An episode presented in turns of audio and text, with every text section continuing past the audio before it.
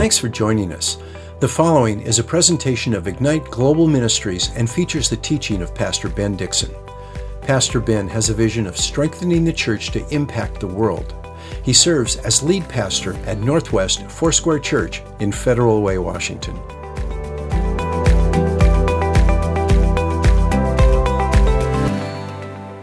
Father, we thank you for your word today. And God, we come to you as we open it and we ask, Holy Spirit, that you would show us the truth.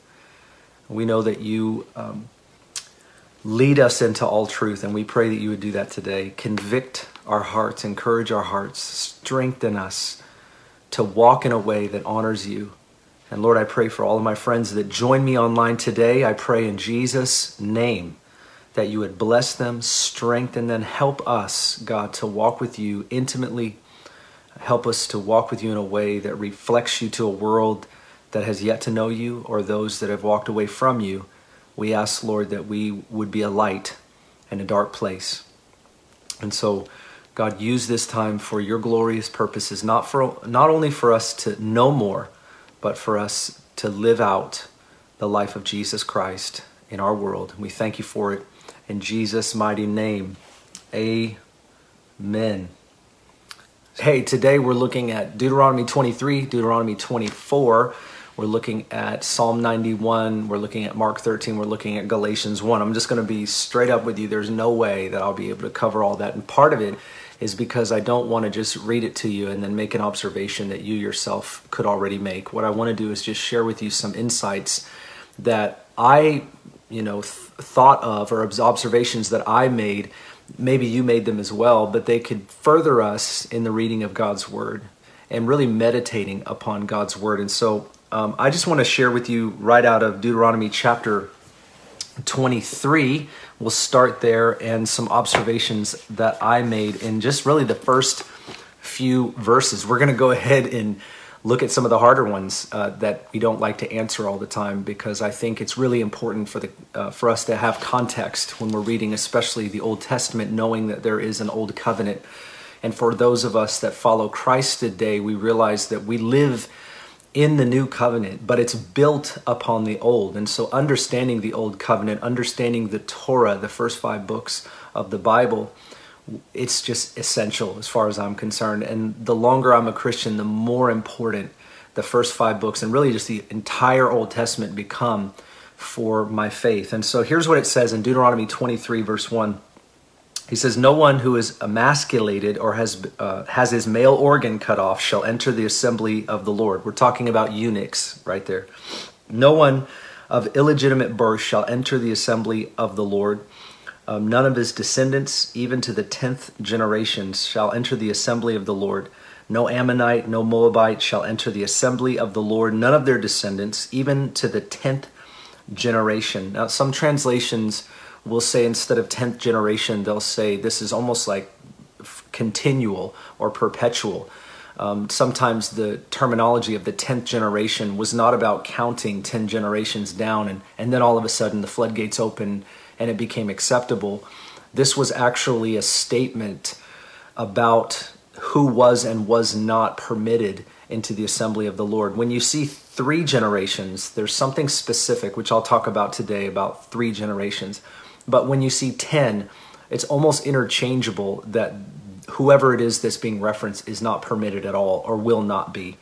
And, um, and that's just something you need to know when, when numbers were referenced. Um, and that's, that's not always the case, but it, it, it certainly is here. Uh, because they did not meet with you, this is the uh, this is what he says in in explanation of the Moabites and the Ammonites. Because they did not meet with you, um, with food and water on the way when you came out of Egypt, and because they hired against you Balaam the son of Beor with uh, from Pethor of Mesopotamia to curse you. You might remember that story. Nevertheless, the Lord your God was not willing to listen to Balaam, but the Lord your God turned the curse into a blessing for you because the Lord your God loves you. Verse 6 You shall never seek their peace or their prosperity all of your days. You shall not detest an Edomite, for he is your brother. You shall not uh, detest an Egyptian because you were an alien in their land. The sons of the third generation who are born to them may enter the assembly of the Lord. Now, real quickly, the assembly of the Lord, we're talking about the gathered community worshiping together. Okay, we're not just talking about being a people, we're talking about the worshiping community. It'd be similar to talk, uh, to use uh, maybe the language that we have today. The assembly of the Lord would be the church gathered today. And so this is what he's, he's talking about. Uh, verse ten, uh, 9 when you go out as an army against your enemies, you shall keep yourself from every evil thing. If there is among you any man who is unclean because of nocturnal emission, then he must go outside the camp. He may not re enter the camp. But it shall be when evening approaches, he shall bathe himself with water, and at sundown he may re enter the camp. You shall also have a place outside the camp and go out there, and you shall have a spade among your tools. And it shall be when you sit down outside, you shall dig with it, and you shall turn to cover over, you know, when you go to the bathroom. I mean, he goes he goes on and on, and, and I just wanted to share with you some thoughts that I think frame up what we're reading because I think sometimes, especially um, when we haven't learned the the framework, the context for all of these, what seem to be kind of to us very strange comments, is that again the people of God they are being instructed by Moses. The Lord is instructing Moses. Moses is instructing the people. This is his final dissertation because he's not going into the promised land. They're going to go and they're going to have about 50 war campaigns to dispossess the people that are in the land of Canaan. All right. So you can imagine, like, he's preparing them mentally, he's preparing them spiritually. But, he, but here's the thing that he's also doing he's helping them to set up society. Now, they came out of Egypt and they had a certain way of living life, and they lived life under Pharaoh and under Pharaoh's regime. They knew how to be under something, but they did not know how to actually establish their own society. And so God is separating them from thinking that they had. The only thinking that they had, 400 years of it. All right, we're talking about this is generationally compounded on the way that they think thus the way that they live. And so a lot of Deuteronomy is devoted in Exodus as well. These laws are establishing not only their spiritual posture before God, which is obviously true, but it's establishing a lot of societal guidelines. They did not understand how to have society. And so we read this and we're kind of thinking like some of this stuff just sounds really weird. Well, it's weird when you don't think about the context. God is holy, and He was helping His people to set up a society where they too were set apart, not just to see who could and could be in the holy camp. Israel was set apart unto God for His purposes. They were to establish the law, they were to establish the sacrificial system, they were to build the temple. They had already been carrying the tabernacle um, in the wilderness. All of these things not only were what God wanted to establish, but they were foreshadowing that which was to come as well, which we are a part of in the new covenant. These things are so vital, but here we have like societal issues, societal um, regulations, as it were, I want to just remind you in Deuteronomy 22, the previous chapter, Moses dealt with the sanctification of the home and also of marriage. Now, we didn't talk about that very much yesterday because I just uh, highlighted Deuteronomy 21. But he talks about what is and is not acceptable in marriage and in the marriage bedroom. He brings um, sanctification, a holiness to marriage, understanding that we are a holy people. God created us, He designed us in a certain way and so there are things that are not in keeping with God's design. Now, if God made us, then He has obviously the right to instruct our frame, instruct our way, how we live life. Here is this moment where He's helping them to establish society. In particular, He's wanting them to understand that they are a holy people with a holy purpose because they're following a holy God. The assembly of the Lord, as I referred to, was the gathered people and their worship community.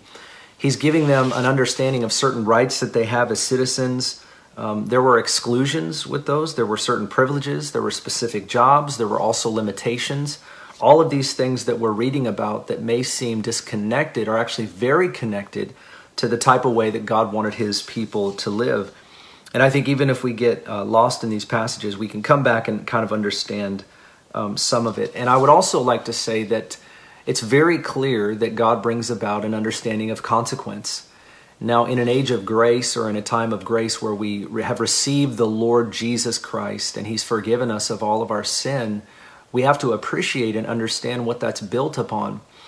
And part of it is just to under, is just to see what really is being said here. Now, the first verse in Deuteronomy 23, Moses says basically that eunuchs, those that have been emasculated, are not to enter the community, the worshipped community, the worshiping community, the congregation of the of the Lord, the assembly of the Lord. And why why is that? Well, eunuchs uh, were not born that way almost entirely. They were made that way, and there's a couple reasons. Some, it was a self mutilation, and this was detestable to God that somebody would actually mutilate themselves. And so this was this was the consequence of that that you were not to gather in the assembly of the Lord. Others were prisoners of war. And this, this meant that they had come through war and they had been punished, or the consequence that they had as a result of that was, um, was becoming a eunuch. Now, this would happen from other nations. This was not something that God ever instituted for Israel to, to do or to punish somebody with. And so we have prisoners of war, we have foreigners that were caught in the act of adultery or sodomy. Um, people from other nations, when they were caught in sex, certain sexual practices that violated their own rules, that's literally what they would do. Now, again, God never instructed Israel to do this. And so we're still talking about foreigners here. We're not talking about Israelites. And so God is giving some very clear stipulations which carry consequences. Those who are of uh, in in this particular category are not to enter the worshiping community. Verse 2 he disallows the descendants of a forbidden marriage to the 10th generation, which is perpetual, practically speaking, to enter the assembly of the Lord. Why? Because this was a reproach on Israel. This was a consequence of that forbidden marriage. And there was the reason, again, like one of the things that you have to talk about when you think about forbidden marriages or intermarrying. It's there's no racism in God. Okay, racism is evil. Um, intermarrying today, there's nothing wrong with that the reason that God did not have his people intermarry were, was, were a couple reasons. And this is specific, obviously, to the, those generations. Number one is they were establishing society. God did not want them to enter into idolatry. And so when people had, in their own society, in their own religion, in their own framework, with their own gods, if a man were to marry a woman, he would usually take on the gods of his wife. And we see that actually in Solomon. Solomon was specifically commanded not to intermarry with any other woman of any other nation. And he does. And one of the first verses where it talks about him coming into his kingdom, what we read about is his heart. His heart was led astray because he married one of the princesses of Egypt. And so there's nothing wrong with, you know, people of different cultures, of different nations, or, or whatever. This is not about racism. This was specifically about worship. And as God was establishing his community, again, a new society, he was saying that there are things that you cannot do. One of them was because hearts would be led astray into idolatry. In fact, there are many examples of that happening. Solomon is just one of them. You can look at King Ahab, the king of Israel. He married Jezebel.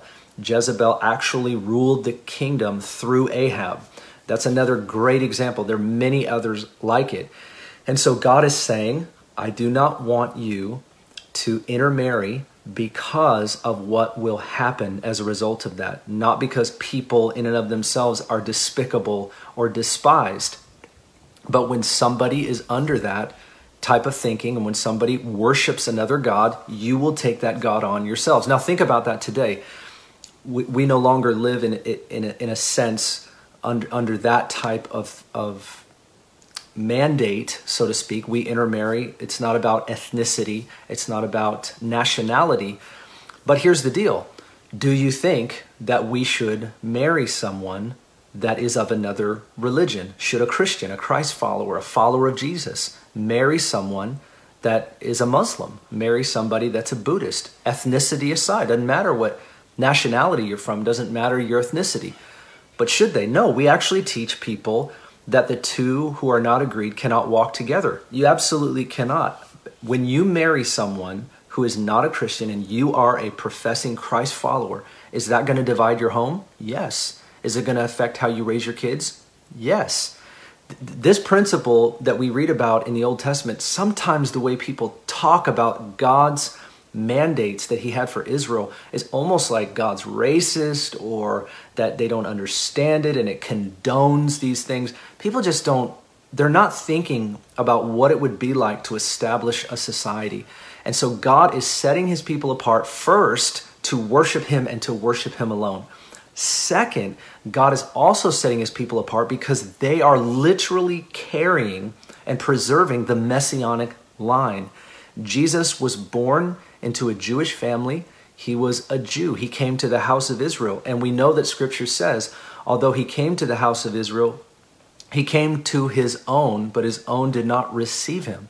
But for those who did receive him, he gave them the right to become children of God. Now, Jesus came as a Jew, he came of the house of Israel, and Israel's part of their purpose was to preserve the messianic line. Why? To fulfill all of the prophecies about the coming of Christ. I mean, there were very specific prophecies, and God's hand, his sovereign hand, was upon the nation of Israel to specifically and I would I would even say severely guide them along their way in order to preserve the messianic line and to accomplish what he set out to do in Jesus so that the entire world would have an opportunity to come back into relationship. Israel was a holy people and they carried a holy purpose. And when we read Deuteronomy, we have to understand that much of what God is saying through Moses to his people was to help them establish society that their purpose to, was to be a holy people, that they were set apart, carrying something that they could not fully conceive, they could not fully comprehend and understand. And these stipulations, so to speak, were to help preserve the kind of people that would actually carry out this purpose. Now, we know none of them were perfect, but they have, Israel has a purpose before God. And even today, God's not finished with his first friends, his first covenant friends. God is not done with what he is doing in and among them. And so we pray for Israel. We bless Israel. We don't feel that if you're a Gentile, you're not less than than those that are that are Jewish, those that are of the nation of Israel. We're not less than them. We're grafted into the tree if we're in Christ. All together, we are one family. But the reality is, is that God's not finished, and I think it's very important for us to to understand um, some of the things that that Moses was saying um, as God's servant and as God's mouthpiece to help establish society. Amen. So there's there's a I know there's some comments that are that are going up here. I, I want to read uh, one more passage that I think is super important. This actually relates to my understanding of, of what we might call benevolence. And I see Pastor Bob Holden is on here, and so maybe you'll glean something from this, Pastor Bob. Um, my understanding of benevolence or charity or giving comes from this passage, but not only this passage there's an entire perspective of, of giving. There's an entire perspective of taking care of people, providing for people that goes from the Old Testament to the New Testament. I think a lot of people are confused about this. I've taught this before, but I, I want to show you it comes right out of the Torah and it goes right into the New Testament. And, and I want to read it to you right here. We're looking in verse 24 of Deuteronomy 23. Now, listen to this, okay? When you enter your neighbor's vineyard, you just say you're you're taking a walk, you're going from one place to another, and and and a lot of times you'd walk through the fields. They didn't always have roads. Then you may eat grapes until you are fully satisfied. You, you can have a meal, but you shall not put any in your basket. When you enter your neighbor's standing grain, you may pluck the heads with your hand. You can eat some along the way. There's actually disciples did that later in the Gospels. But you shall not wield a sickle in your neighbor's standing grain. Now, I want you to think about that for a minute because this isn't the only place that the Old Testament says this. Essentially, God told Moses to tell the Israelites that when you're walking from where you are to where you're going, maybe you're on your way home, maybe you're on your way to a neighbor's house, if you're hungry and you're by a vineyard and you see grapes, you can have some. Or if you're in a, a wheat field, you can pluck some of the grain and you can eat that. But you cannot put any in your bag. You cannot wield a sickle. You cannot take that home with you This is not for you to do. You cannot use it to provide a meal for your family. All right, so this is really important when we think about giving, when we think about generosity, because there was some, again, God is establishing a new society for a people that he would be king of. Now that if as you follow this the daily word, we're going to get to a place where Israel wanted a king and they actually rejected what Samuel proposed, which was God being their king. And so they ended up getting a king, King Saul, and thus started the line of kings among Israel and Judah. But here's the deal God is establishing himself as king in the society that revolves around him. And one of the things that he did not want was that people would be able to go into someone else's field and someone else's vineyard, which they worked for, which they owned. It was their blood, sweat, and tears, their labor. You walk into all that they did and you take, you extract from that. God was not okay with that. And here's what it says in the New Testament. I was just writing some verses that came to my mind today. Second Thessalonians 3:10. This this is my, what follows my understanding of benevolence, charity and giving. The apostle Paul says if you do not work, you do not eat. He says uh, the apostle Paul says also to Timothy in 1 Timothy 5, 5 8, anyone who does not provide for their relatives and especially for their own household has denied the faith and is worse than an unbeliever. Now here's the deal. I'm not going to get into capitalism and uh, socialism, but there are things that God said specifically in His Word that are to be a part of the society in which He's created us. God has created us to be productive, God has created us to be providers, those that are able bodied. Now, those that are not able bodied, there are other scriptures, like there are scriptures that tell us what to do with those who are blind, those that are lame, those that are widows. We are to take care of specific types, specific categories of people among our community. We take care of them, we help them, we bless them, we provide for them. We take them on. They're not a burden to us, they are our family. We take them on. They are not able to provide for themselves. But those among us that are able to provide for themselves, if you do not work, you do not eat.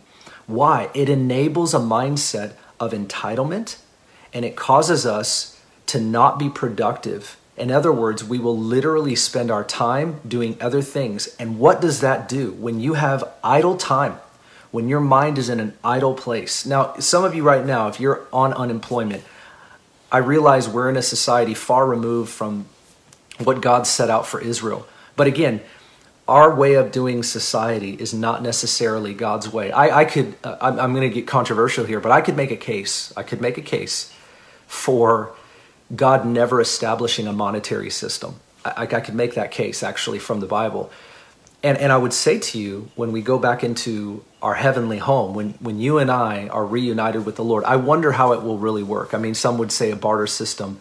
I, I, don't, I don't know. But, but I would say that the way that, that all the arguments that we have, socialism, capitalism, all this kind of stuff, the way that we argue these type of things today are based on a system that God didn't even set up.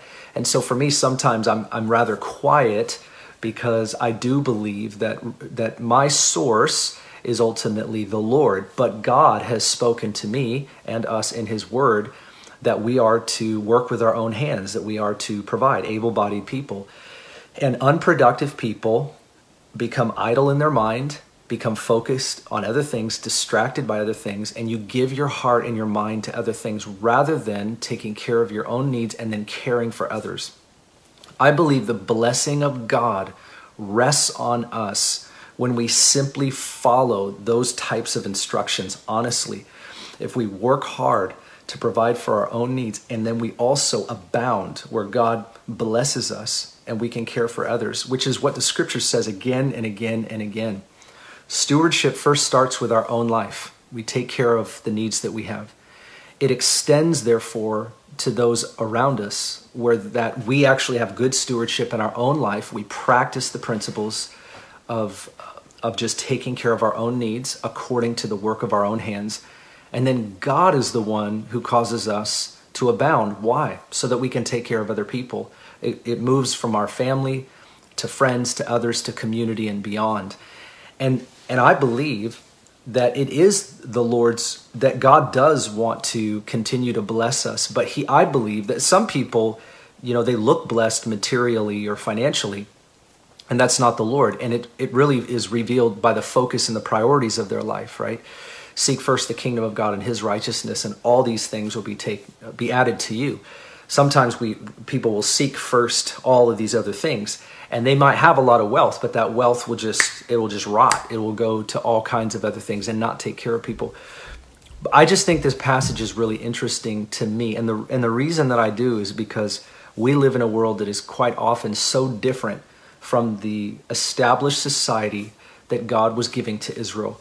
And when i look back and then i obviously read the new new testament and i understand the posture and the position that we're that we are to have we can glean from the Torah in this is that God actually wants us to rid ourselves of laziness, that we cannot benefit or prosper off another person's labor and another person's land. And wherever that is the case, honestly, we need repentance in our lives.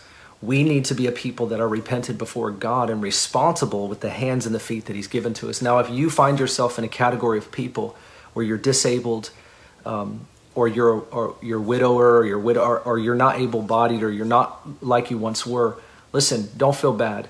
The reality is we're a family. We take care of one another. We love one another. We're for one another. We're in this together truly absolutely. This this is this is god's way of of using us to meet the needs of one another. But if that's not where we are honestly one of the best things that i could say to us today is that we need to live a life of repentance that it is not okay for us just to have our source in any other place or person than God. And He gives us hands and feet. He gives us a brain. He gives us ability, and we need to use that ability to the best of our to, to the be, in the best way that we can. Now, if you've lost your job, you're on unemployment. I'm not saying that's wrong. I'm just saying that ultimately, that craving inside of us to not be idle, which by the way can lead us down wrong paths, and it does is, is from God to be productive, right? And I think we want to instruct our kids in that same way that we we want to work, we want to produce, we want to provide, we want to abound so that we can take care of others.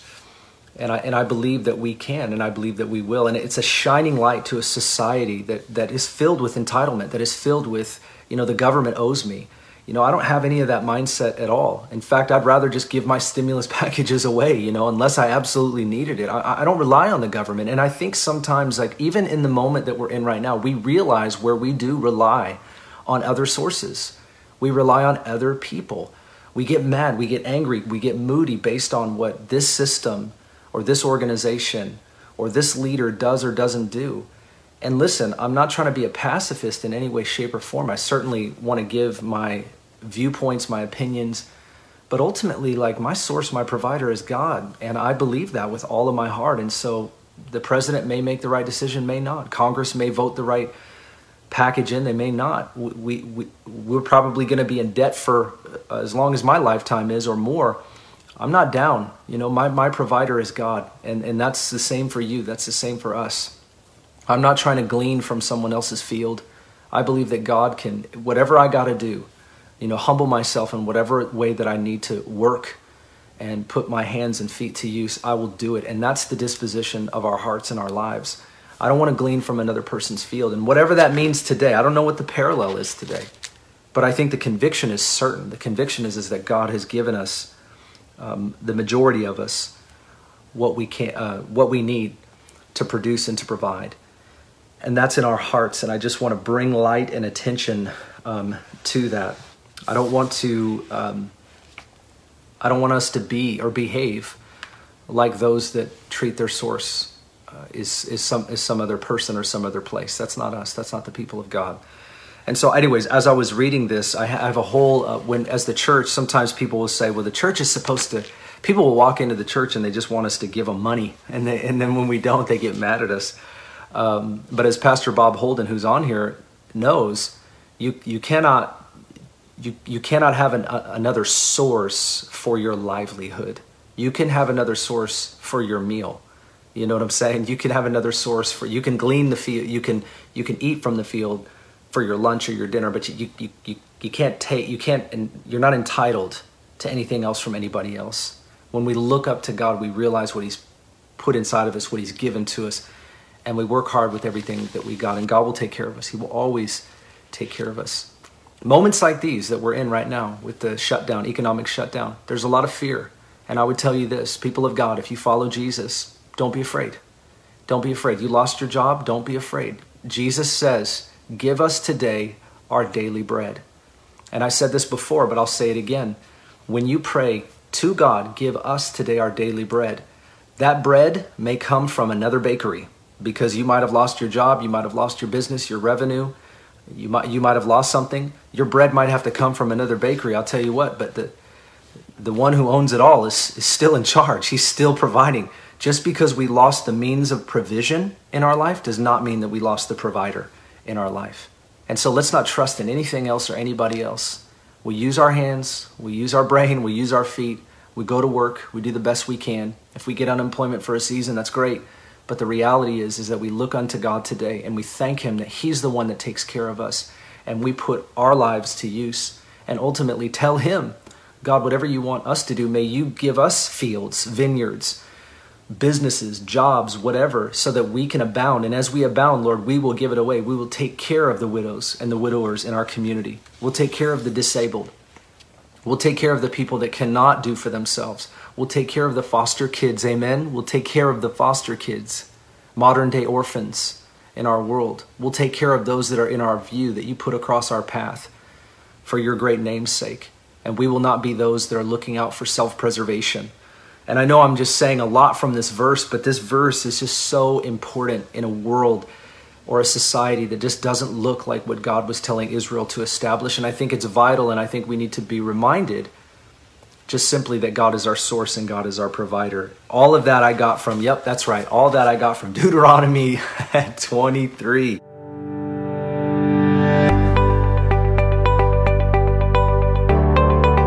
Thanks for listening. If you'd like more information about Ignite Global Ministries, please go to our website, igniteglobalministries.org. While there, check out our Immersion Discipleship School and the books Pastor Ben has written.